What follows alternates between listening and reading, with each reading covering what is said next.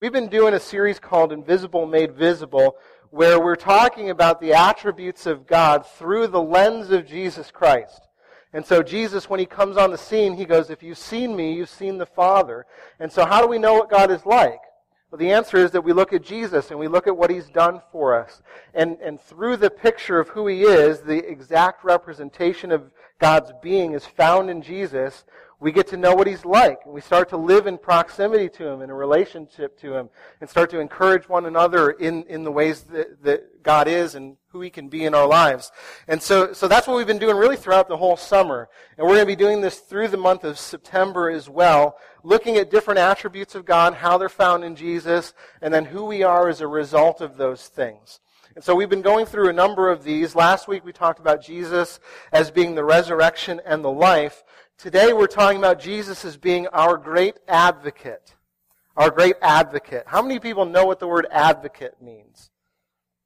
All right, well, in case you don't, uh, let's put up a, a, a definition of the word. To advocate, kind of the verb of form of that, that word, is to speak, plead, or argue in favor of, or to recommend or, pu- or, or defend publicly.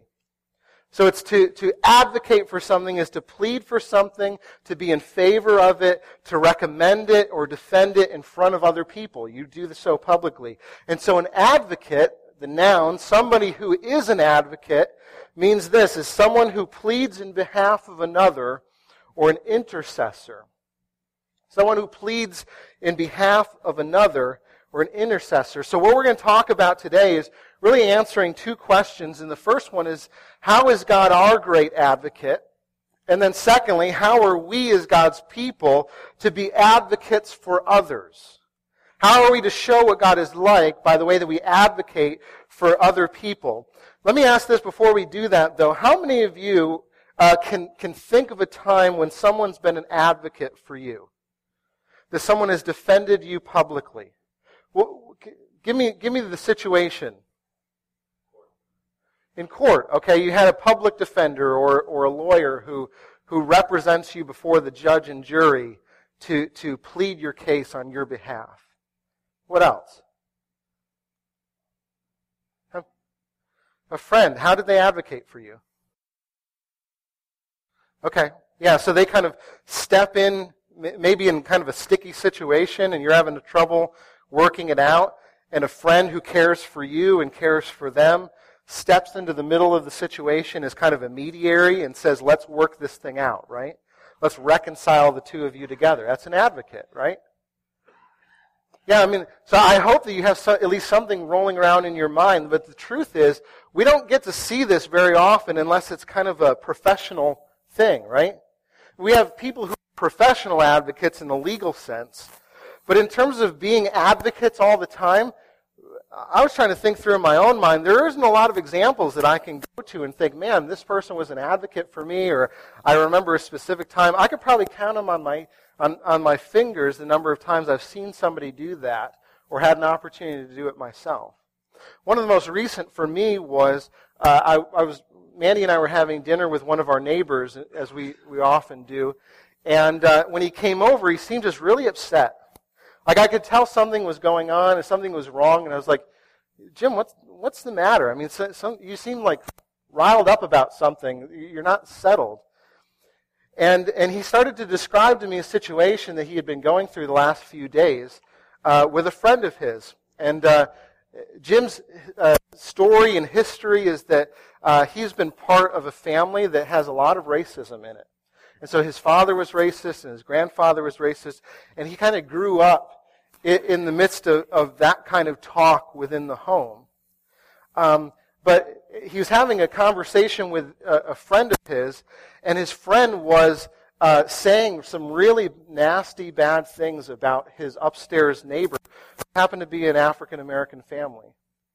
And he goes, I just, it didn't sit right with me, and I, I don't, I, I like, I couldn't listen to it. And I was like, man, there, there's, like, just the fact that there, something is wrong with the situation, and he knows it, is is like God working in his life. And and so I was like, well, what did you do? You know, how did you respond? He goes, I, I told him, I, I do not want you talking about them like that in my home.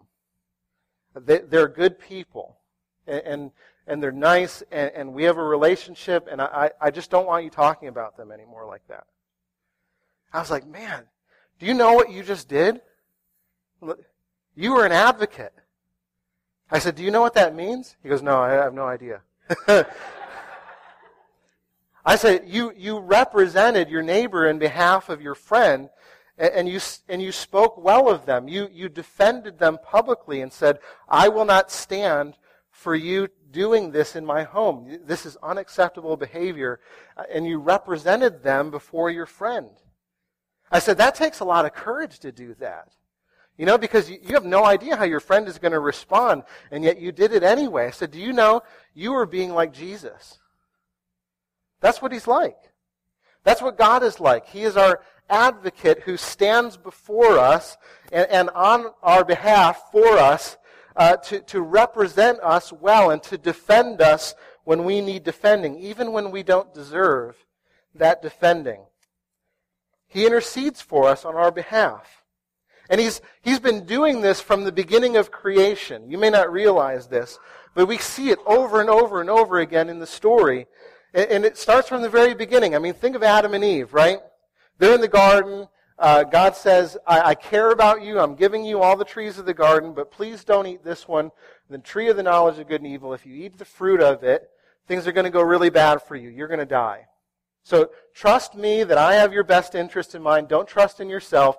And then they get deceived, obviously, and they eat of the fruit, and they get their eyes get opened, right? And they they they they they realize that they're naked, and they become ashamed about that, and they start to try to cover themselves. And what does God do? He comes to them, and does he shame them all the more? No, he says, "Where are you?" And then when he finds out that they were afraid, he goes and he takes animal skins and he puts them around them and clothes them in the midst of their shame. See what he's doing? He's interceding on their behalf. He's, he's advocating. He's for them, e- even when they are afraid that God might be against them. I mean, fast forward in the story, and we see a, a, a point where uh, the Adam and Eve and their descendants, they turn into a nation called Israel, and that that nation is in slavery to another one called Egypt. And for four hundred years they live in slavery, and then God ransoms them out and brings them to a new place, and he says, you're going to be my people. Okay, okay, that sounds great. Let's get out of here. So they hightail it out of Egypt, but on their way out, they get to this big obstacle. Do you know what that is? It's the Red Sea, right? And so now they're standing between the, the largest obstacle they've ever faced and the largest army they've ever seen.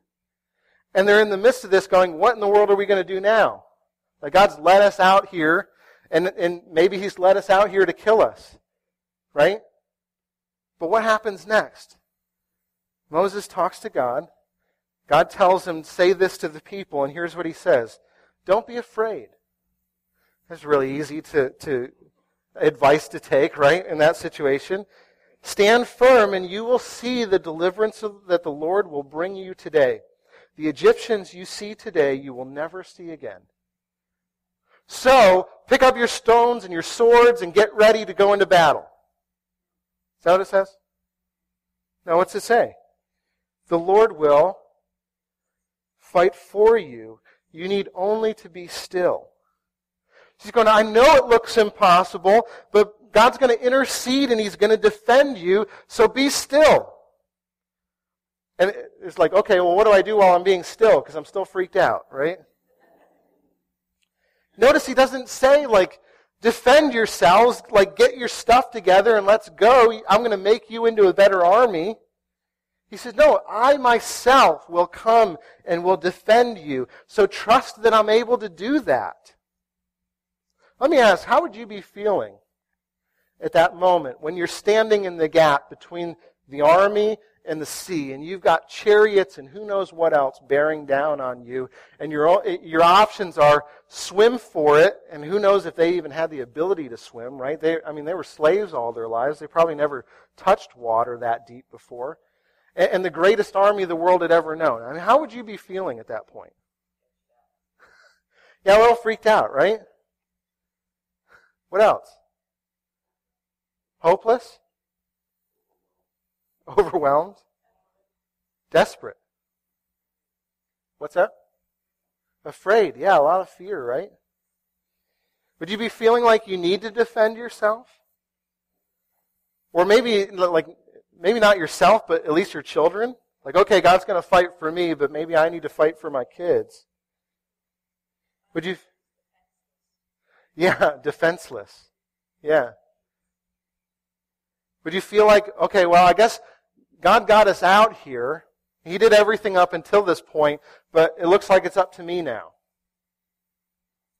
See, I mean, those are many of the same questions, many of the same responses we have in life when we encounter situations where we feel like the circumstances require far more defense than we have in our arsenal.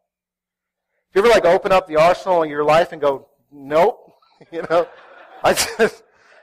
I got a couple of slingshots in here, but I don't see how this is all going to work out. Soon after this, though, and by the way, God does ransom them out, right? He makes a, a way which was impossible possible so that they can walk through on dry ground and get to a place of safety. And then what does he do? He takes the same water that was their barrier and he uses that to destroy every enemy that was against them. It's crazy, right? That God was able to do that in the midst of such dire circumstances. He interceded, and he defended, and he advocated for his people. Soon after that event, God tells Israel that the reason that I've brought you out, the reason that I've made you mine, is because I want you to be a kingdom of priests who, who live and breathe to, to show the world what I'm like. I, I want you to live on my behalf. I want you to be a priest. I don't know what picture comes to your mind when you think of the word priest, but a collar does not make a priest. A priest is somebody who is an intermediary who advocates for someone else. So a priest is somebody who goes to God on behalf of people and who brings the presence of God to people on his behalf. That's what a priest does. And so God is saying, I want my people to be a nation of priests. I want them to go and represent me to the nations, and I want them to advocate for the, the good of others on their behalf. Pray for them and intercede for them and bring their concerns before me, because that's why I've made you my people. Does that sound familiar? See, it says, my people are to be a nation of priests. In Exodus nineteen, this is the way he spells it out. He says, you yourselves have seen what I did in Egypt, right? You were witnesses.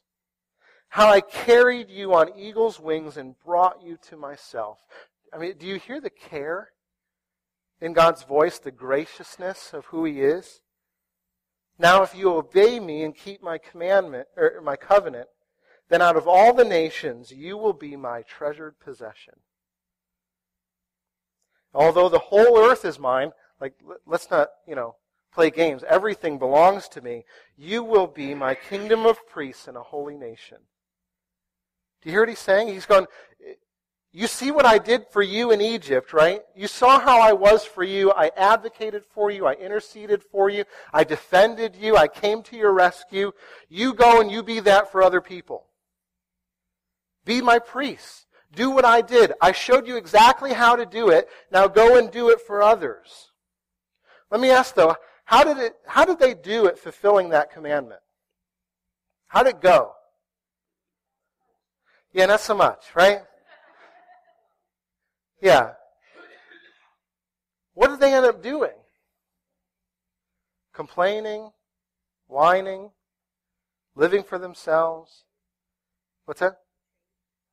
yeah, betraying God's trust, using the blessing of God to bless themselves rather than bless other people, living for their own interests, forgetting what God had done for them in Egypt. And so rather than representing the Lord and telling everyone what he's like, they just wanted to be like every other nation. They just wanted to be like everybody else, and they wanted to fit in, and they wanted to be cool, and they wanted to be, you know, they wanted other people to like them and to not overrun their borders and come against them so that they would have to defend themselves. Is that, I mean, does any of that sound familiar? How often is that the case for us? See, like God, like Israel, we are called to be a nation of priests who advocate for others. Peter says in the New Testament that we are a royal priesthood, a people who defend others even when they don't deserve our defense. And when we do that, when we live in that way, we actually show the world what God is like. So every time we step in and we defend others, just like my neighbor did on behalf of his upstairs neighbors, God gets glory there because we're showing the world what he's like. And so what I was doing by responding to him that way is I wanted him to see that just the way that he stepped out and defended his neighbors, God steps in and defends him. And that he can trust in God's defenses and trust that God is going to be a good advocate for him. And I so want that for him. I hope there are people in your life that you so want them to experience the rest and the peace that comes from knowing God as our advocate. I mean, we all know people, right, that from sun up till sundown, you get up and it's like, I need to defend myself at every moment, in every situation, in every way, because if I don't, nobody else will. I know people like that, and I've been someone like that. I think we probably all have. So let me ask, how well are we doing at being those advocates for others? How well are we doing it at stepping in the gap and going to bat for other people? In our homes, even. In our workplaces, in our school, on the P T A. So let me ask this, though. If we're not, if this isn't happening for us, why not? Why not? What keeps us from being the kinds of advocates that God calls us to be? Fear of what?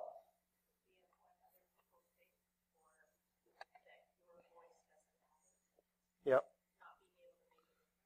Yep. Yeah, those are kind of two different things, right? We could fear that, that yeah, The, when we advocate for someone else, it might not be received that way, and so who cares anyway? Or we might really fear people's rejection of us, right? And we place such a high, high value on their opinion of who we are that we, if we actually defended them um, or stepped in and, and said something that what it's pretty weird, right? I mean, it's not the norm to defend other people, to be their advocate. So there's a little bit of like, I'm going to be perceived kind of weird here if I do this. And that fear may keep us from doing it. Yeah, what else? Selfishness. How would that play itself out?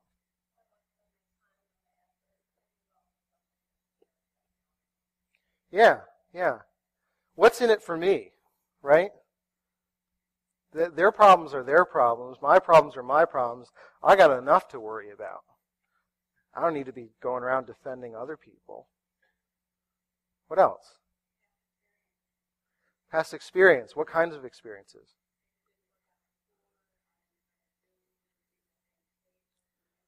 Yeah. Yeah. Yeah, maybe you stepped out and tried to do that before for somebody else and you got shot down. And so you think, man, I'm never doing that again, right? Yeah, right. Or it takes two or three or four or ten or fifty times to learn our lesson. Yeah, right. Yep. Yep. I, let, let me let me go to some other ones. How, have you ever secretly wished that somebody else would fail because it makes you feel better about your life? See, that's the opposite of an advocate, right?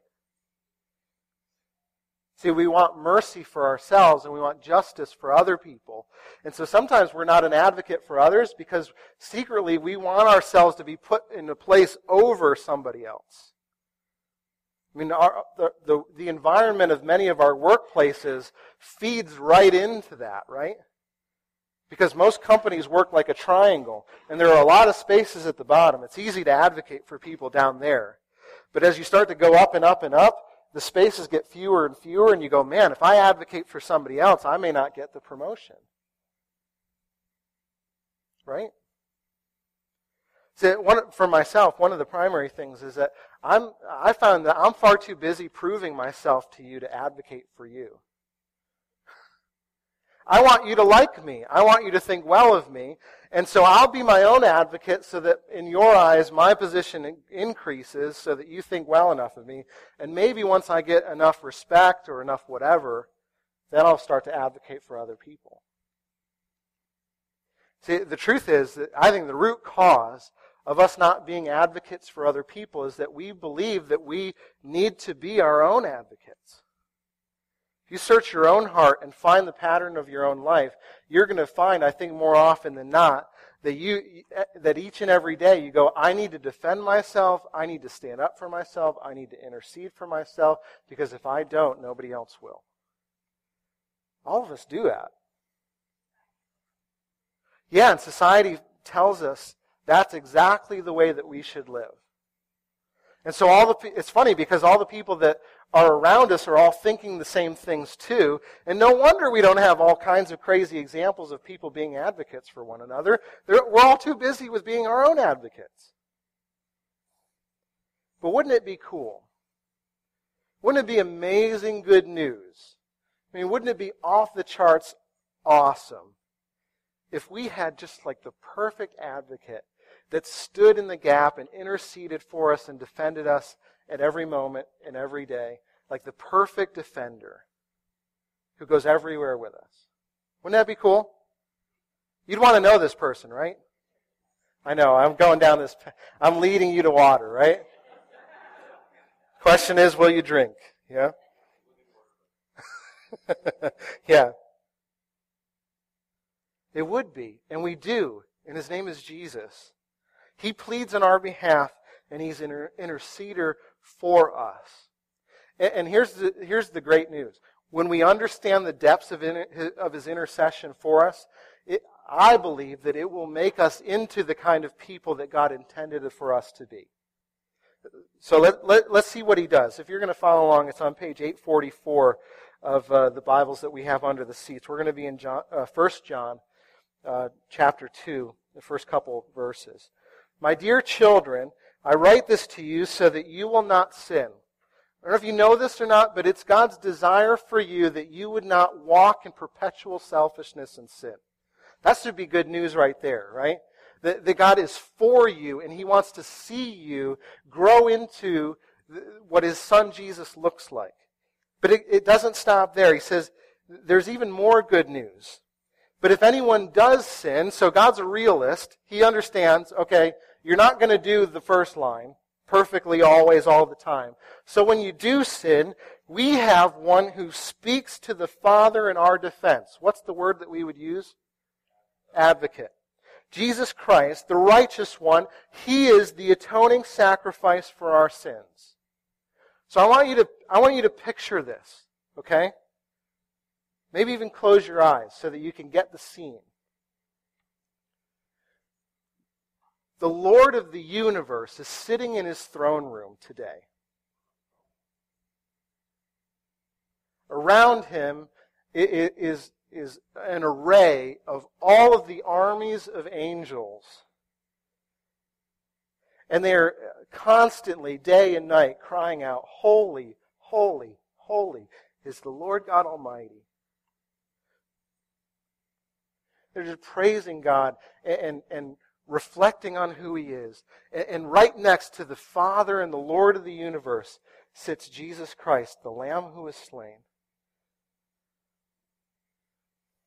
And he's speaking to the Father. You can, you can almost pick up on the fact that he's whispering to him, There's an intimacy and a closeness between the two that you've probably never seen between two people before. They love one another and they're for one another. But you can pick up on the fact that Jesus is whispering something in the Father's ear. Do you know what he's saying? He is speaking into the Father's ear. You are my son. You are my daughter. He's speaking about you. He's advocating for you. He, he's, he's reminding the Father of the completeness of his sacrifice for you. And so even when you're walking in sin, if you're his, Jesus is telling the Father, remember my work for them. Remember how much we love them. See, we were the ones who were rebellious and deserved the punishment for that rebellion. We're the ones who walked away from the Father. But on the cross, Jesus, the righteous one, the one who always does what is good, right, and perfect, he took upon himself that which was not his own, our rebellion himself, and he paid the penalty in full. We talk about that good news every single week. That's good news, right? But then he takes that good news and he brings it before the Father and he exchanges his righteousness, his perfect life, for our unrighteousness. And the good news gets even better because today, right now, he's standing before the Father, reminding the Father of what he did for you. That's an advocate. I mean, so let that sink in for a minute, what I just said. He didn't only pay the price for our sin, but he now stands before the Father, pleading on our behalf, saying, don't give them what they deserve. Give them what I deserve. Give them the mercy that I warranted for them. I'm the righteous one, and in me they're righteous too. Love them with the same love in which you've loved me. Show mercy as if they'd never sinned before. And then even when they do sin, Father, remember that I paid for each and every single one of those sins. And so when we walk through life and we think of ourselves and we fall into selfish patterns and we sin, Jesus is standing before the Father going, that one right there, remember that I paid for that one. Don't hold that one against them. They're still your son. They're still your daughter. Remember that my purchase for them was complete. It is enough, Father. Love them. Continue to shower your grace upon them. If there's better news out there, tell me, because I don't know of it. That's amazing news. I mean, what a Savior we have. We have one who pays for our crimes, and then he goes before the Father and he pleads our innocence on our behalf. He's our advocate. And so, do you know what that means? I mean, think of the implications. You can get up every single day and you can go, Father, I know that you're for me today, and so help me to walk in your ways. But when I don't, and I live for myself, and I fail, thank you that you stand up for me even when I don't deserve it.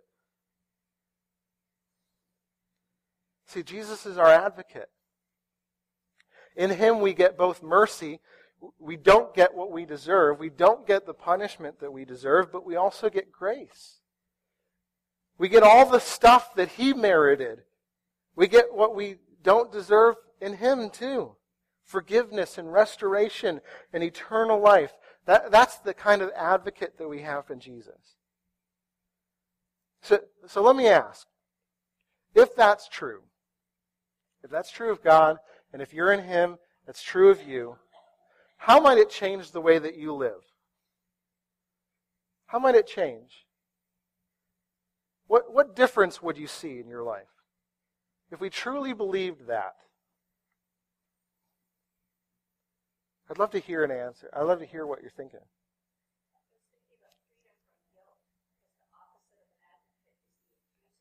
Yep.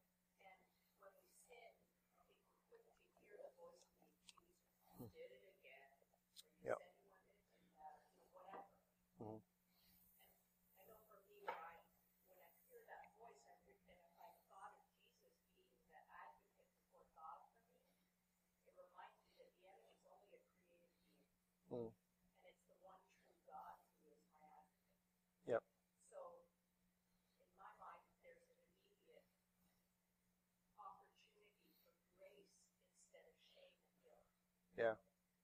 Yeah, immediately, right? So, let, when we sin, how long do you feel like you need to shame yourself in order to pay for the sin that you just committed? Like when you go back to the same website that you've gone to for I don't know how many years, and you go, man, I did it again. How long does it take for you to get before the cross and experience the grace that comes and washes over you in the midst of your sin? I hope it doesn't take long. I really hope so. Because, because there is no shame, right? And, and every shame that we feel in the moment of sin is not shame that's coming from the Spirit telling us that we're His.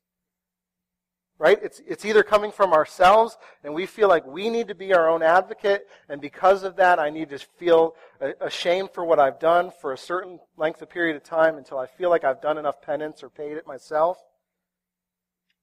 Or it's the accuser who's coming to us because he's our enemy, because we belong to God, and he's saying, you, you did it again. Maybe you're not His child. Maybe you don't belong to Him. See, none of that's from the Father, and none of that's from Jesus, because Jesus perfectly advocates on our behalf. What else might change?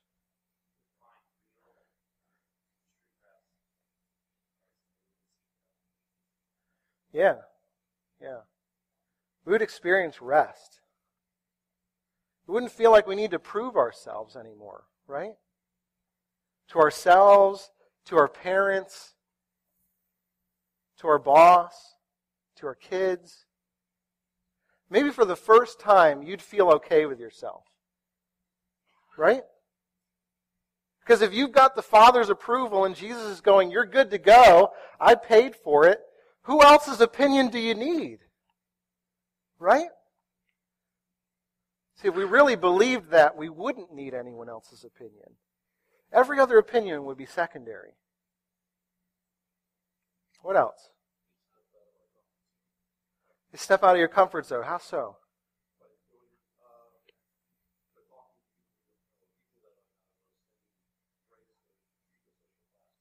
Yeah. Yeah, we, we yeah we wouldn't be defined by the same things anymore, right? It would give us a lot of boldness, right, in the way that we live. Boy, that would be good news to us, and it would also be good news to other people too, wouldn't it? I mean, it, if you've, I mean, you had somebody in your life who knew that they were perfectly advocated for, you'd probably want to be around them a lot. Because they would just be such an encourager and, and such a, a source of grace to you, too. Because they go, I don't need to live, it's not about me anymore, so I don't have to live for myself. And you'd go, man, like, when can we schedule time together? You know? Can we have lunch this week?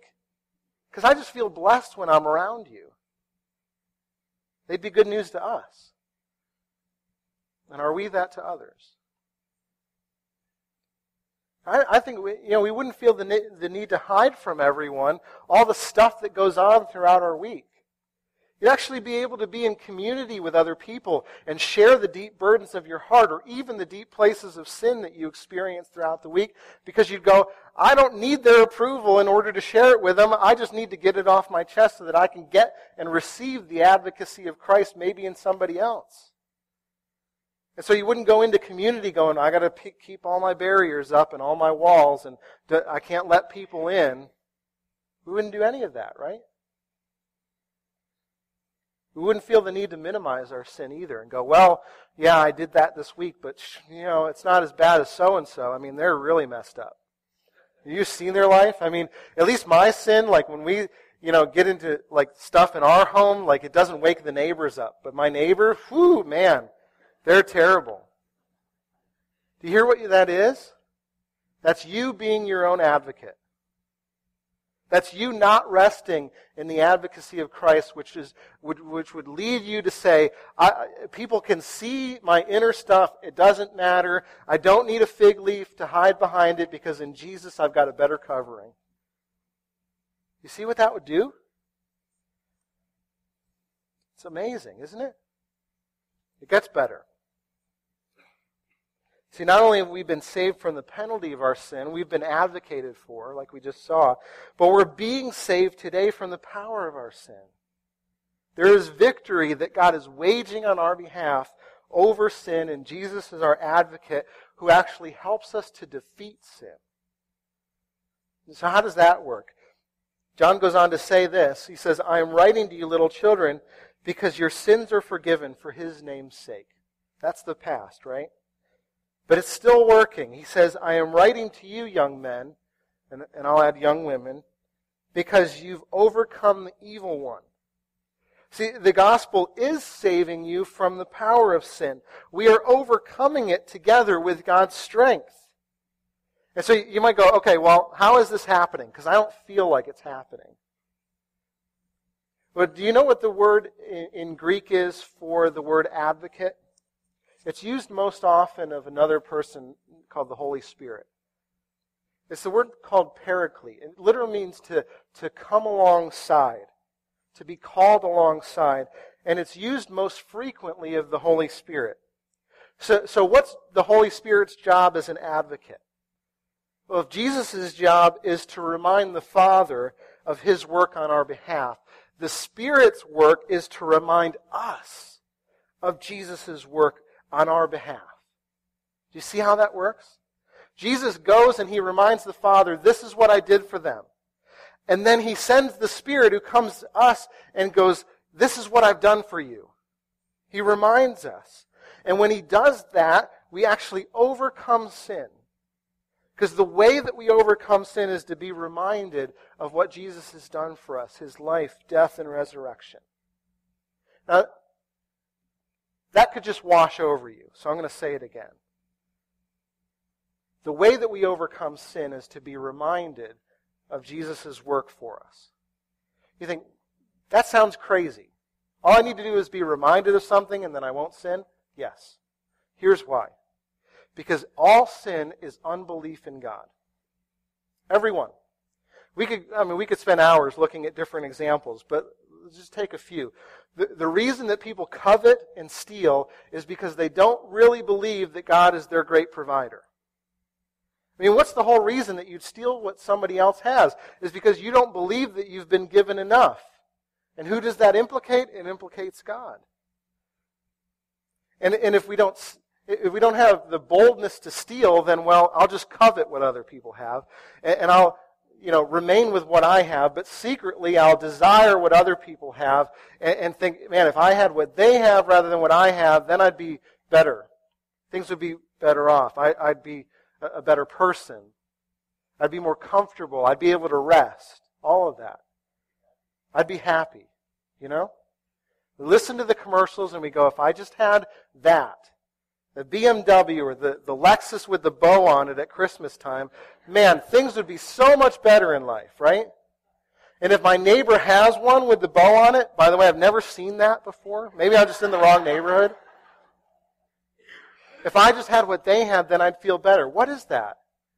It's saying back to God, I don't trust that you've given me enough for my life to be okay. And because I can't trust you, I need to trust in myself, or I need to go and get something that isn't really mine.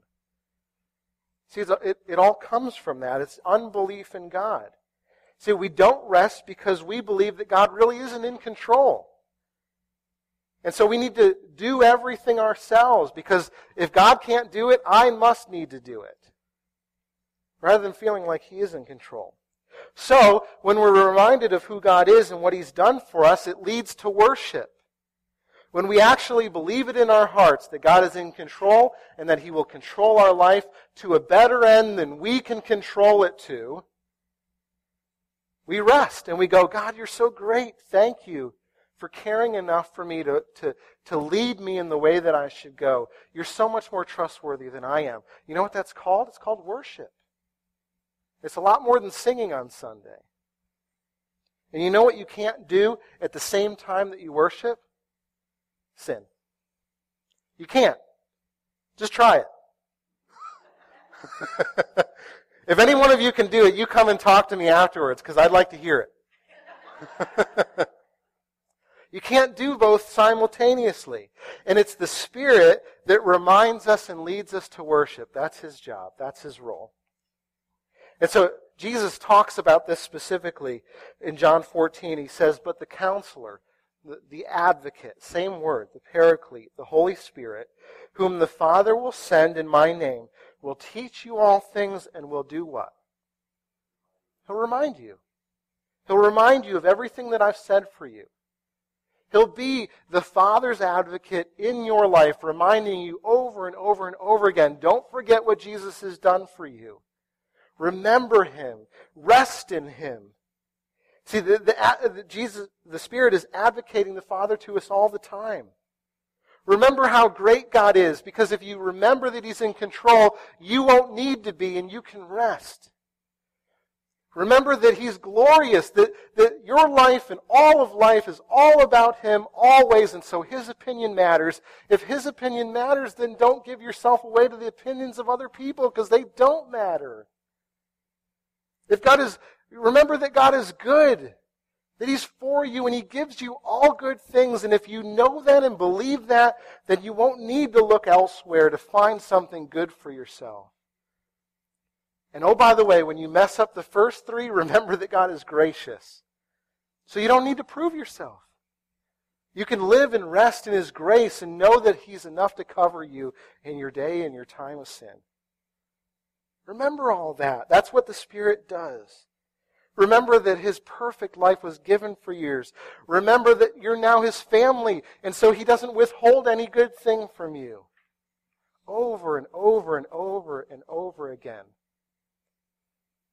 So what does the Spirit need to remind you of this morning? Whatever that is, I, write it down. Or at least keep it in your mind and go, this is what I need. Spirit, I need to be reminded of this from you. Will you come and will you remind me of it? Will you bring it to mind when I need to hear it? See, the truth is, the Spirit doesn't stop His work at like eleven thirty on Sunday morning. It's... You know, He doesn't have like really bad office hours that are only like ten to eleven thirty one day a week. But we live that way sometimes, don't we? Please know that He goes everywhere with you if you belong to Christ. He lives in you and can remind you of the Father's love no matter where you go. Please live with that awareness that God gave Him for that very reason. So when you're struggling, just, Spirit, I'm struggling with finding my identity, my paycheck. Please remind me of who I am and that you're my great provider.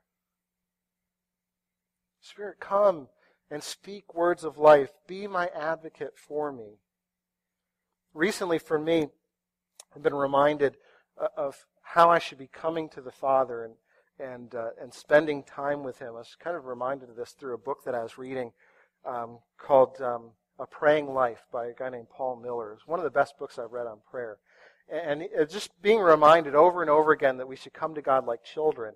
And, and oftentimes when you've been a Christian for any length of period of time, you start to believe that you need to come to God like having cleaned yourself up some way. You know? And so you, like, you get into prayer and you start going, well, I need, there's a certain order to things, and so I, I gotta, I gotta do my acts thing, I gotta adoration first and talk about who God is, and after I do that, then I got to confess some sin, and after I feel bad enough about my sin, then I'm going to give thanks for all the things that I don't typically give thanks for, and then once I do all that work, now I can come to God with all my problems and supplication. How many of you have ever been taught that? You know, it's it's acts, it's not stack, you know? But I was just being reminded by the Spirit to come like a child. You know how my child comes to me when he's got a problem?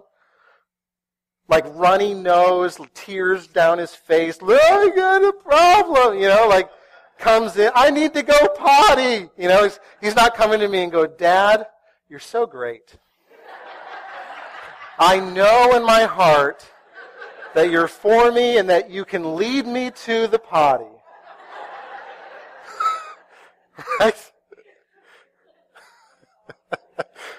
Thank you that you know where the potty is. and that you can clean the potty once I'm done using it. I confess that I don't often go on the potty, and sometimes I go before I get to the potty. Please forgive me. It's ridiculous. It's ridiculous, right? Jesus said, if you, you got a burden, come to me. You who are le- heavy laden, seek me and you will find rest. So you know what, the way I've been going to God recently? I've been coming to him and going, I'm a mess. Here's what's on my mind. I'm worried about this. I'm frustrated about this. I, I, I'm sorry for this. I, like, and I just let the Spirit bring all kinds of stuff that's going on in my heart. I let it all bubble to the surface, and most of the time I'll write it all down before him, and I'll go, God, do something with it. And then once I, and what, what I found is, if I feel like I can actually bring the stuff that's actually going on in my life, I want to be more intimate with him, and I want to bring him more stuff. And I found that the more I bring that to him, the more I trust him, the more I trust him, the more I adore him, and the more I give thanks for him, and the more I confess to him. And coming like a child. That's what the Spirit's been reminding me of lately. And it's been so good. And he's been so gracious to do that.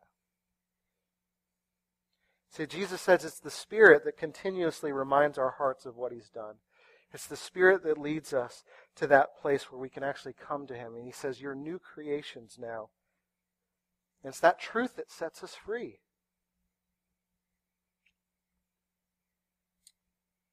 So where do you turn when you feel like your life is in total disrepair? Where do you go? Do you go to the great advocate? Do you go to the one who's standing and living even today, right now, this morning, standing before the Father, speaking on your behalf and saying, give them what I deserve? And are you coming to the Spirit and going, please, Spirit, advocate the Father's love to me. Remind me of who I am. Give me all that I need today because I need to hear from you. See, when, when those two things are happening, when those two things are firing on all pistons, here's what goes on. When you're secure in the defense of the Father's love and he's speaking to you words of affirmation, you don't need to stand up for yourselves anymore because you've got a great advocate. And now, maybe for the first time, you get to be advocates for other people because you're defended. The best people, that, the people that have the best offense are the ones who have the best defense, right? I mean, teams win championships like that. Do you know that you're well defended? See, First John two says this, he's the atoning sacrifice for our sins. Done. But not only for our sins, also for the sins of the entire world. What a great reminder, right? They, God would say, the reason that I've advocated for you so well, and I've been so gracious for you, it, it's all for you, don't get me wrong, but it's so that through you, I might lead you to be an advocate so that others would know also the kind of advocate I can be for them. See, it's not just about us, but because we have an advocate that defends us, we can now see others with the same eyes that the Father sees us. So how do you primarily see other people? It's a good indication of whether or not you see yourself as being advocated for. Do you see people primarily through the lens of their sin and their brokenness, or do you see them primarily through the lens of what Christ has done on their behalf? Do you see someone with a broken marriage, or do you see an addict, or do you see somebody who is constantly late and never is dependable and is always thinking about themselves, or do you see them as somebody that needs to be advocated for, and you go to that person and say, I understand what God has done for you, and so I'm going to advocate his love for you? Do you treat others according to their sin, or do you treat them according to Jesus' righteousness? His advocacy is not just for us. It's for the sins of the whole world, and that should transform the way that we live. We started with a story about Jim. I'm going to end with one too. Um, a year ago when we started being in relationship with him and with some of our other neighbors, I looked across the street and I saw somebody who lives by themselves, um, who keeps his lights off all the time, uh, who is lonely and uh, does not have much to offer the world. I saw him primarily through the lens of what his life looks like. And so we stepped out in faith and started living our life alongside of him. This past week, we, we were able to uh, go to the zoo with him and treat him like a family member. And then um, he came to my door that night, and he said, um, I, I lost my, my I D card. I can't find it anywhere. Will you help me? And I noticed that something had changed in my heart that year when he asked that question. If he, if he had come to our door and he had asked that question a year ago, I probably would have given him a flashlight and said, I hope you find it. You know, the first thing that like I thought in my heart is, I need to go out and help him find it. And so we, we actually retraced his steps around the entire neighborhood looking for uh, the, the, this card that he thought that he dropped along the way. So we walked all the way through the neighborhood, and we're talking all the way, and he's like, thank you so much for doing this. Thank you for being there for me. Thank you, thank you, thank you. You guys have been so wonderful this whole year. And I, you know, we got all the way back to his house, and there it is sitting on his chair in the kitchen. It had been there the whole time. But because he doesn't often turn his lights on because he's trying to save money, he didn't see it, and he doesn't have a flashlight. And my heart just broke for him because I thought, man, the way he's been searching and searching and searching for this card that means everything to him. There's a great story in Luke fifteen about how the Father searches for us in the very same way.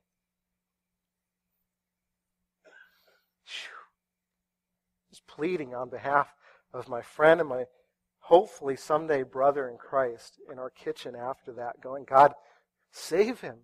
Come to his rescue. Help him to know that you're there for him and that you love him and that you're his advocate. And use me in any possible way to please speak the truth of that into his life. I want him so desperately to know that God is his advocate. And I want, it, I want you so desperately to know that he sees you in the very same way. And when you know that, you can, in the same way, be advocates for other people, and you can give your life for them. I hope that that's happening for you.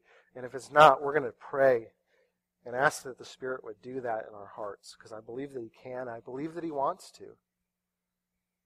So let's pray.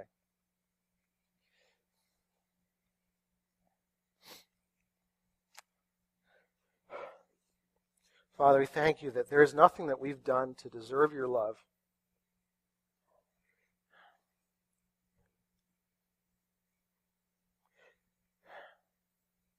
If you looked at us with the same eyes that we often look at the people in our lives, there would be nothing that you would see in us that would say they're worth rescuing, they're worth dying for, they're worth being advocated for, and yet you don't see us that way. You look on us and you see sheep without a shepherd who've gone astray and need to be pulled back in. And in Christ, that's what you've done for us. You didn't withhold any good thing, but you sent your very best to give his life in our place so that we could be yours. And then even when we go astray over and over again, again, when, when we sin again today, that same one who came and rescued us, he's standing before the Father, and he's going, don't give them what they deserve. Thank you that we have such a great advocate. And remind us over and over again, Spirit, of what we have in you.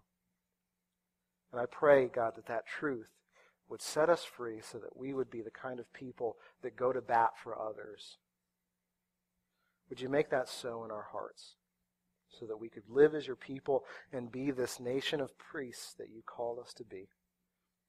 I ask that you do it for your name's sake.